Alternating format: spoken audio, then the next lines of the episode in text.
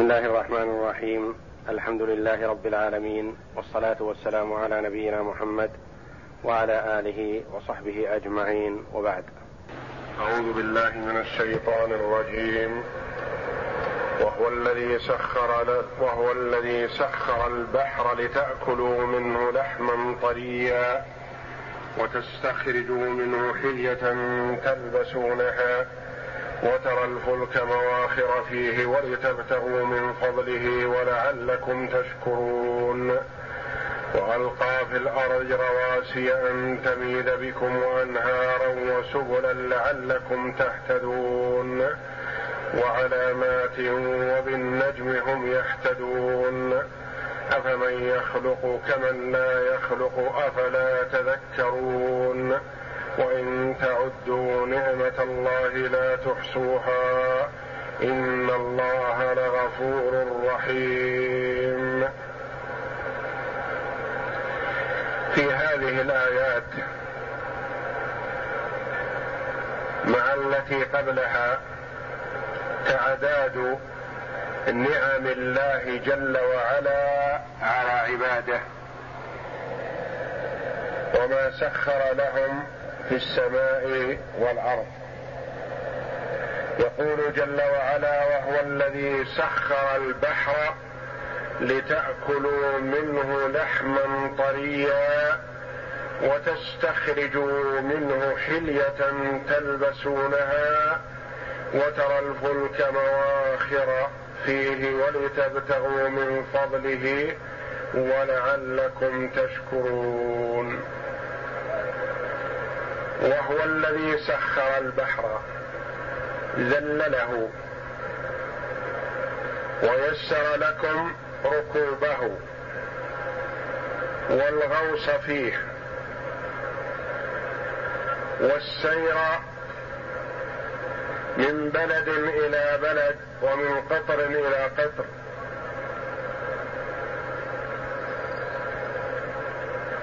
على ظهر البحر.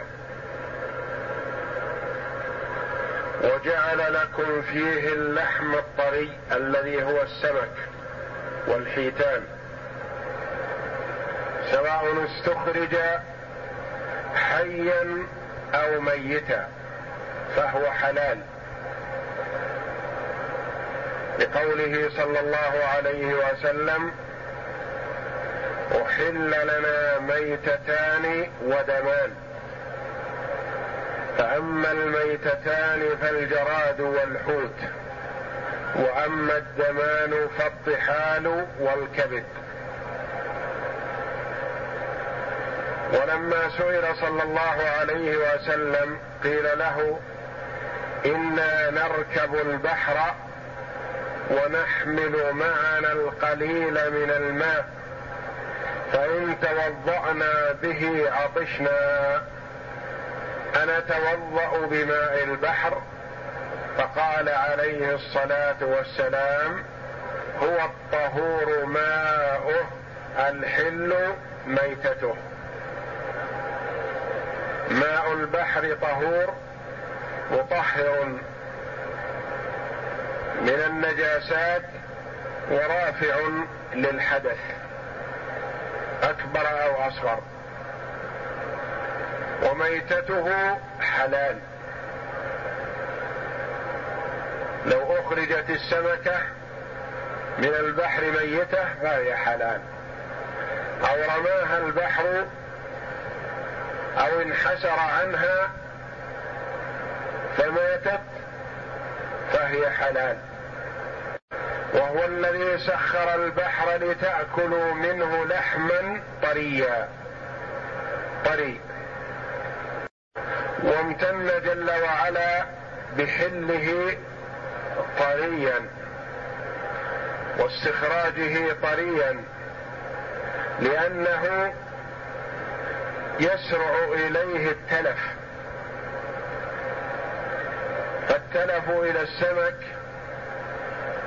أسرع منه إلى غيره من سائر اللحوم.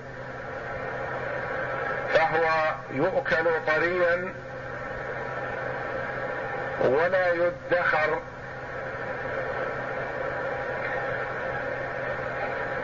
فإن ادخر أسرع إليه التلف. يعني إذا لم يستعمل له ما يصبره ويمنع عنه التلف. لتأكلوا منه لحما طريا وتستخرجوا منه حلية. الحليه الزينة. يقول جل وعلا أو من ينشا في الحليه وهو في الخصام غير مبين؟ ينشأ في الحلية الزينة أي البنت. وتستخرجوا منه حلية تلبسونها زينة. قال بعض المفسرين زينة تتزين بها نساؤكم لكم. وبعضهم قال زينة للجميع لكنه لا يجوز للرجل أن يستعمل الحلية التي تستعملها النساء لأنه منهي عن استعمال ما فيه تشبه بالنساء. فقد لعن رسول الله صلى الله عليه وسلم الرجال المتشبهين بالنساء. كما لعن النساء المتشبهات بالرجال. فلا يجوز للمرأة أن تتشبه بالرجال في لباسهم وفي زيهم كما يحرم على الرجل أن يتشبه بالنساء في زيهن ولباسهن وإلا فلا يحرم عليه لو اتخذ شيئا من اللؤلؤ أو المرجان زينة لا على شكل زينة النساء فلم يرد منع من ذلك لأنه ورد تحريم استعمال الرجال الذهب. ولم يرد استعم... تحريم استعمالهم غير الذهب من اللؤلؤ والمرجان وغير ذلك وإنما ورد النهي عن التشبه بالنساء. وتستخرجوا منه أي من البحر حلية تلبسونها. وترى الفلك مواخر فيه. ترى الفلك السفن. مواخر يعني تمخر فيه. تعب وتجري فيه بأمر الله جل وعلا. بموجب ما هدى الله جل وعلا إليه نبيه.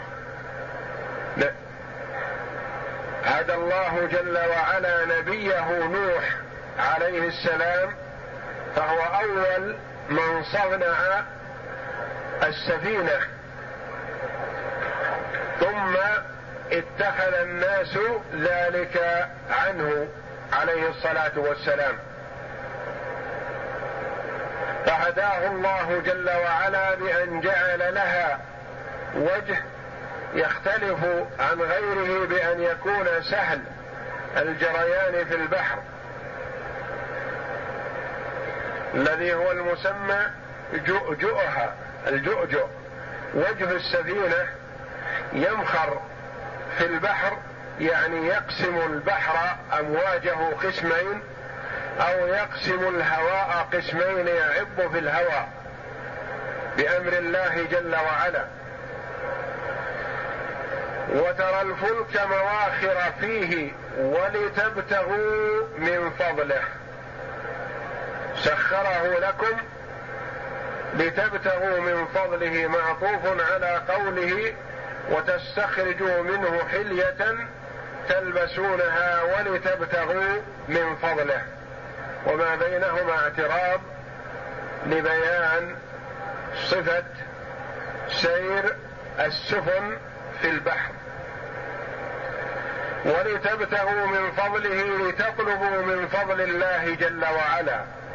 على ظهر البحر بالتجارة والسفر وجلب البضائع من مكان إلى مكان. فإذا توفرت البضاعة في مكان نقلت منه إلى المكان الآخر. توفر, توفر النوع الآخر في هذا المكان نقل إلى مكان آخر وكذلك. وهكذا بأمر الله جل وعلا. والسفن تذهب وتجيء بإذن الله جل وعلا في هوى واحد. تجدها مقبلة ومدبرة في هوى واحد. هذه مشرقة وتلك مغربة. وهذه تتوجه شمالا والأخرى تتوجه جنوبا بهوى واحد بأمر الله جل وعلا. وسهل الله جل وعلا لعباده ركوبه والسير فيه مع أنه مخوف مهلك.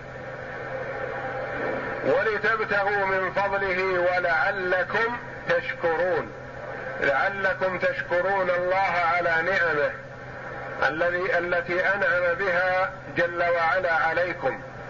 فهو أنعم على عباده بنعم عظيمة ليشكروه وليستعملوها في طاعته. وألقى في الأرض رواسي أن تميد بكم. خلق في الأرض رواسي جبال. لأن الله جل وعلا خلق الأرض فأخذت تتحرك. فقالت الملائكة لا يستقر عليها شيء ومن يستقر على هذه وهي بهذه المثابة فثبتها الله جل وعلا بالجبال العظيمة العالية الضاربه في تخوم الأرض. وألقى في الأرض رواسي أن تميد بكم لئلا تميد بكم لتثبت وتستقر. وتعيشون عليها وتستعينون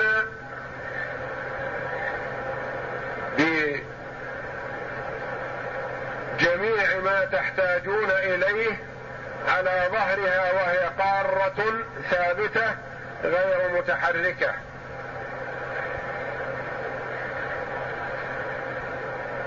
أن تميد بكم لئلا تميد بكم وأنهارا ألقى فيها أنهارا أنهارا من المياه الجارية مشرقة ومغربة ومتجهة شمالا ومتجهة جنوبا بأمره جل وعلا. تنبع من مكان ويستفيد منها أهل المكان الآخر. يوجهها الله جل وعلا حيث أراد. وأنهارا وسبلا وجعل فيها طرقا. لو لم يجعل فيها الطرق جل وعلا لما تيسر للعباد السير والمشي على هذه الأرض. لعلكم تهتدون. لعلكم تهتدون إلى ما فيه صلاحكم. في دينكم ودنياكم. لعلكم تهتدون لما خلقتم من أجله لعبادة ربكم. لعلكم تهتدون في سبلكم وطرقكم. وجعل الجبال علامات مع كونها ثوابت للأرض فهي علامات للسائرين على الأرض نهارا.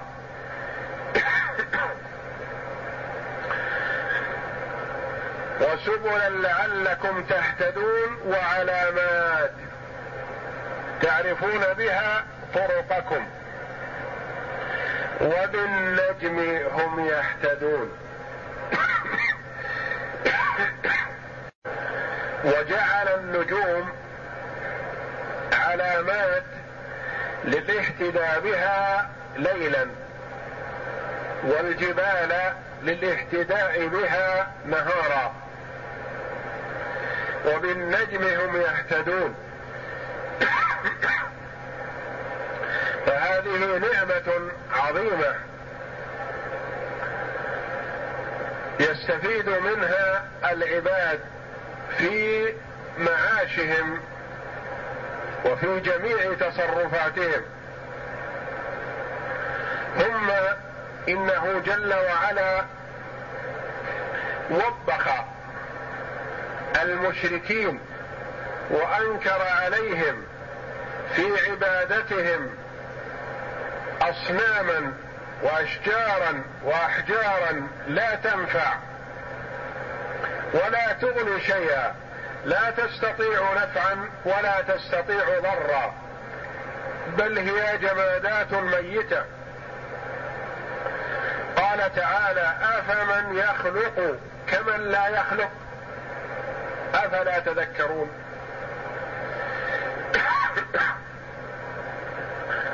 أتجعلون من يخلق كمن لا يخلق؟ وقلب التشبيه زيادة في الإنكار. والأصل تشبيه هم شبهوا من لا يخلق بمن يخلق. شبهوا الأصنام بالخالق الله جل وعلا. الله جل وعلا عكس عليهم على سبيل اللوم والتوبيخ والتقريع الشديد. قال أفمن يخلق؟ وهو الله جل وعلا. أتجعلون من يخلق؟ مثل من لا يخلق؟ أفلا تذكرون؟ أفمن يخلق كمن لا يخلق؟ فالجمادات والأصنام المعبودة من دون الله والأموات والأضرحة لا تعمل شيئا ولا تخلق شيئا ولا تستطيع نفعا ولا تستطيع أن تضر. لو أرادت أن تنفع ما استطاعت ولو أرادت أن تضر ما استطاعت. وحتى الإرادة لا إرادة لها بل هي جمادات. لا إرادة عندها ولا حركة. أفمن يخلق كمن لا يخلق؟ أفلا تذكرون؟ أفلا تنتبهون؟ أفلا تتعظون؟ أفلا تتأملون وتتدبرون؟ تسوون الخالق بالمخلوق؟ وإن تعدوا نعمة الله لا تحصوها. عدد جل وعلا كثيرا من النعم. وبين بعد ذلك أن نعمه كثيره لا يمكن أن يحصرها المخلوق. الله جل وعلا لا يعجزه شيء.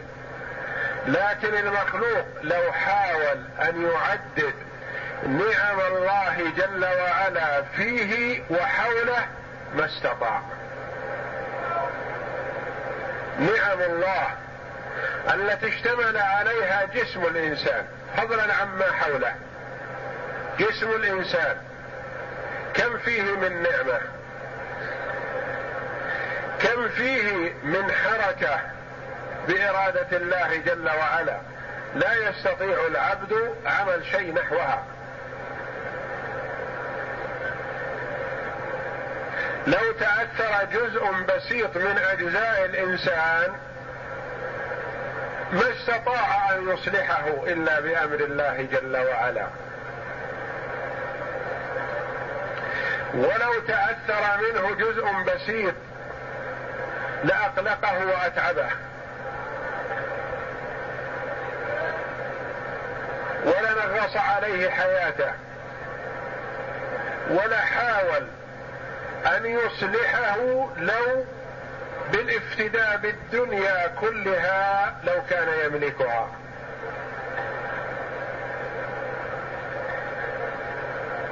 لو تأمل الإنسان في نفسه وفيما خلق الله جل وعلا فيه من الحواس والحركة والأجهزة والأشياء التي تخرج منها الفضلات والأشياء الأماكن التي تدخل منها والمسام في جسمه والحواس في جسمه والحركة في بطنه وفي معدته. لو تأمل ذلك بحضور قلب لعلم علما يقينيا وآمن إيمانا كاملا بقدرة الله جل وعلا وعظمته وأنه مستحق للعبادة. وفي نفس الإنسان ما يكفي للاعتبار لو تأمل. والله جل وعلا يقول وفي أنفسكم أفلا تبصرون؟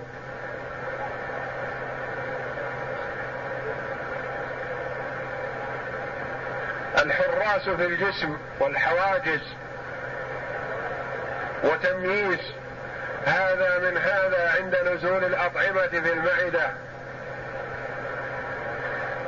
والنظر في حاسة البصر والسمع في حاسة السمع والذوق في حاسة الذوق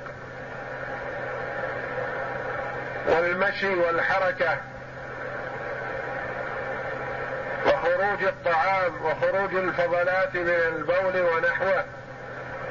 وإن تعدوا نعمة الله لا تحصوها. لو ناقش الله جل وعلا عبده على نعمة من نعمه واحدة لو عمل منذ ولادته إلى أن مات في طاعة الله جل وعلا ما قابل نعمه من هذه النعم.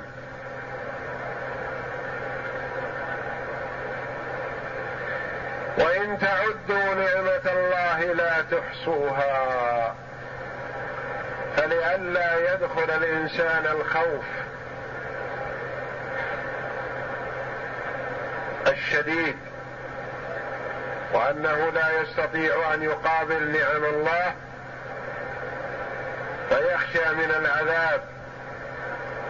قال الله جل وعلا إن الله لغفور رحيم. فهو جل وعلا غفور لعباده إذا استغفروه. رحيم بعباده. فهو جل وعلا أرحم بعباده من الوالدة بولدها.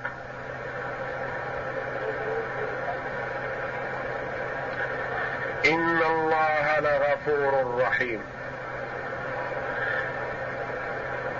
فهذه الآيات العظيمة إذا تأملها العبد أيقن بقدرة الله جل وعلا وعظمته وحكمته في تصرفه جل وعلا فتعين عليه أن يعبد من يستحق العبادة أن يعبده وحده. لا شريك له. ولعلم يقينا أنه إذا توجه إلى غير الله أنه ظالم. ظالم لنفسه اولا. وإلا فإنه لا يضر الله شيئا. الله جل وعلا لا تنفعه طاعة المطيع ولا تضره معصية العاصي وإنما طاعة المطيع لنفسه ومعصية العاصي لنفس على نفسه. والله جل وعلا غني عن خلقه. فمن عبد فمن عبد الله جل وعلا وأخلص في العبادة نفع نفسه. ومن عصى الله جل وعلا ضر نفسه. كما قال الله جل وعلا في الحديث القدسي يا عبادي إنما هي أعمالكم أحصيها لكم ثم أوفيكم إياها فمن وجد خيرا فليحمد الله ومن وجد غير ذلك فلا يلومن إلا نفسه. وعلى العبد أن يتضرع إلى الله جل وعلا دائما وابدا بأن يسأله العفو والعافية وأن يسأله شكر نعمته وحسن عبادته وأن يسأله الثبات على طاعته وذلك أن القلوب بين أصبعين من أصابع الرحمن إذا أراد أن يقلب قلب عبد قلبه. وكان من أكثر دعاء النبي صلى الله عليه وسلم اللهم يا مقلب القلوب ثبت قلبي على دينك. فعلى العبد أن يتضرع إلى الله جل وعلا دائما وابدا. وأن يسأله العفو والعافية ويسأله المغفرة وأن يسأله الاعانه على الطاعة. وقد أمر النبي صلى الله عليه وسلم بأن نقول اللهم أعني على ذكرك وشكرك وحسن عبادتك. وجه صلى الله عليه وسلم أمته لما فيه صلاحهم في دينهم ودنياهم. وأمرهم بالتضرع إلى الله جل وعلا والاعتراف بنعمة الله جل وعلا وشكرها والقيام بحقها واستعمالها في طاعة الله. فمن أنعم الله عليه بنعمة فاستعملها في طاعة الله فقد شكرها. ومن أنعم الله عليه بنعمة فاستعملها في معصية الله فقد كفرها. وقد قال الله جل وعلا وإذ تأذن ربكم لئن شكرتم لأزيدنكم ولئن كفرتم إن عذابي لشديد. والله أعلم وصلى الله وسلم وبارك على عبده ورسوله نبينا محمد وعلى آله وصحبه أجمعين.